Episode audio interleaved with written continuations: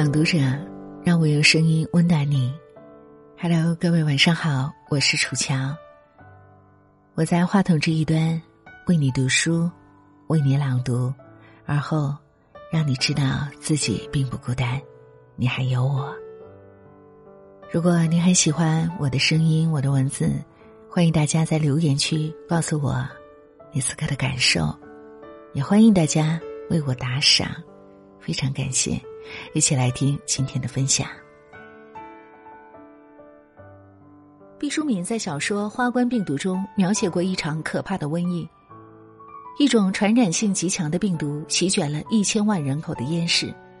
起初，在抗疫总指挥的部署下，全城老百姓并不恐慌，生活有条不紊。可不知从哪儿冒出一对吴姓夫妇，闯入超市狂买物资，还在家族群里散布谣言。众人见他们神色慌张，也害怕起来，开始跟风哄抢。有人因长时间隔离而内心苦闷，在网上大吐苦水；不少网友被其煽动，一起在留言区抱怨、叫骂、哭诉自己的不幸。还有人因事业不顺而怒气冲天，跑到大街上抗议。一些原本安心工作的人，一经刺激，也加入其中，一场场暴乱随之发生。毕淑敏在书中感慨道：“人们的戾气仿佛一瞬间被激活，坏情绪竟比花冠病毒传播的还快。”想想生活中，你是不是也有过这种经历呢？看着铺天盖地、真假难辨的消息，莫名的烦躁不安；朋友伤心难过，你也跟着沮丧郁闷；见别人生气，你的怒火也蹭蹭的往上窜。我们时常被带节奏，总是心绪不稳，究其根本，是因为情绪本身具有人传人的属性。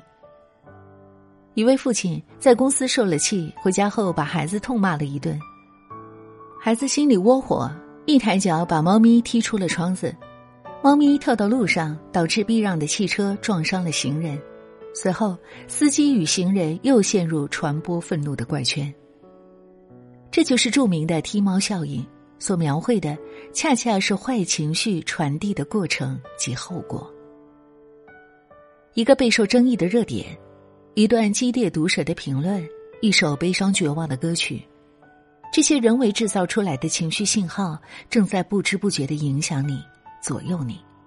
到最后，我们已然分不清哪些是别人的情绪，哪些是自己的了。就像患了感冒。我们不知道何时被传染的，只知道自己病了。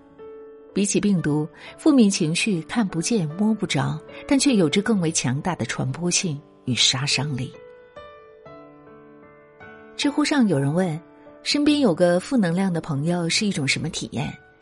有个回答一针见血：“是痛苦。”这种朋友是诸多不幸的来源。想必你身边也有这种人吧？他们爱抱怨，很颓废。总是心灰意懒、消极悲观，与之接触，我们也不免受其影响，丧失好好生活的热情。心灵导师威尔·鲍温接触过一个女性治疗小组，这个小组由女士们自发成立，本意为解决婚姻中的问题，可实际上却演变成了对丈夫的声讨大会。女士们围在一起抱怨各种不如意，发泄心中积攒的怨气。结果每次开完会，他们会比平常更愤怒。一位新婚女士参加进来，听完大伙儿的哭诉后，竟萌生了离婚的念头。她对威尔·鲍温说：“来之前只是遇到了点小麻烦，没想到开会之后，内心竟充满了怨怼，恨不能赶快逃离家庭。”威尔安慰她说：“不要被别人的情绪影响，否则你就是在为他们的负能量买单。”圈层突围里有个黑洞人的概念，意思是我们的生活中有些人像个黑洞，不停的散发暗黑能量，将周围的人吞噬于情绪的泥沼之中。你本想用功考研，室友灰心丧气的告诉你阶层固化了，努力没用，你瞬间泄了气。你本想好好工作，同事们都在躺平摆烂，你也忽然没了干劲儿，和他们一起浑水摸鱼。你本对婚姻充满期待，一些过来人的怨气与愤怒，让你没了盼头，错过了对的人。这些负能量满身的人，从不会告诉你生活中的好，他只会把你拖入和他们一样的窘境之中。社会学家调查过一百个同居室友，分别监测半年内他们的抑郁水平。数据显示，那些本就抑郁水平较高的人，会慢慢同化室友，直到大家的抑郁水平趋于同化。富兰克林说：“一个烂苹果足以弄坏一筐苹果。”离黑洞人太近，传染上负面情绪，自己也会成为他们中的一员。到最后。我们为别人的情绪买了单，给自己的生活添了堵。心理学家马丁·塞利格曼说：“面对负面情绪，如果你没有强大的心智去消化，那么默默疏远与屏蔽是最好的选择。遇见戾气满身的人，绕着走；碰上影响心情的事，屏蔽掉。”医生陶勇有个调节情绪的神秘走廊，每次心情不好。他只要一个人去那儿走一走，便可满血复活。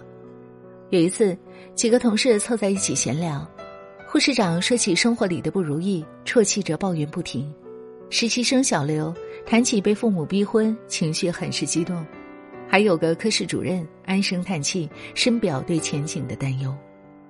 陶勇越听越难过，又想起自己被洗的往事，不由得悲从中来。但他没有沉浸于此。而是起身出去，到办公室后面的那段走廊上，让自己静一静，屏蔽掉外界干扰。他很快平复了内心，然后平静的投入工作。奇葩说里有个词叫“情绪自由”，想要掌控自己的情绪，我们首先要保持清醒，对事实有较为客观的分辨。如此，你才能判定他人的情绪是否恰当。意识到自己有没有受到影响，进而有针对性的回避。否则，你只能成为坏情绪传播的中间一环。一位海归博士回国竞聘，各方面都很优秀的他，却在面试最后一环被刷了下去。那天，他本来状态不错，却在打车后碰上了个牢骚满腹的司机。受这位司机的影响。他也觉得自己遇上堵车很倒霉，变得心浮气躁。他带着戾气面试，结果频频出错，被心仪的企业拒之门外。白岩松说：“我们太容易被外界的气氛感染，被他人的情绪左右，因此情绪上的屏蔽力才是一个人最应有的抵抗力。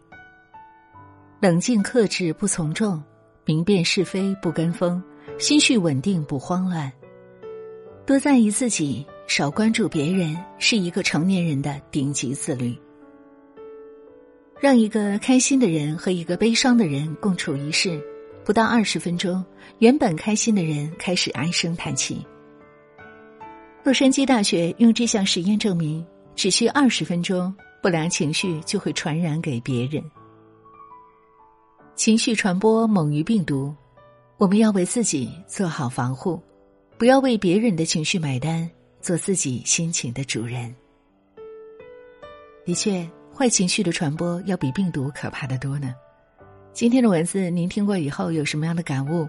欢迎大家在留言区和我们共同分享。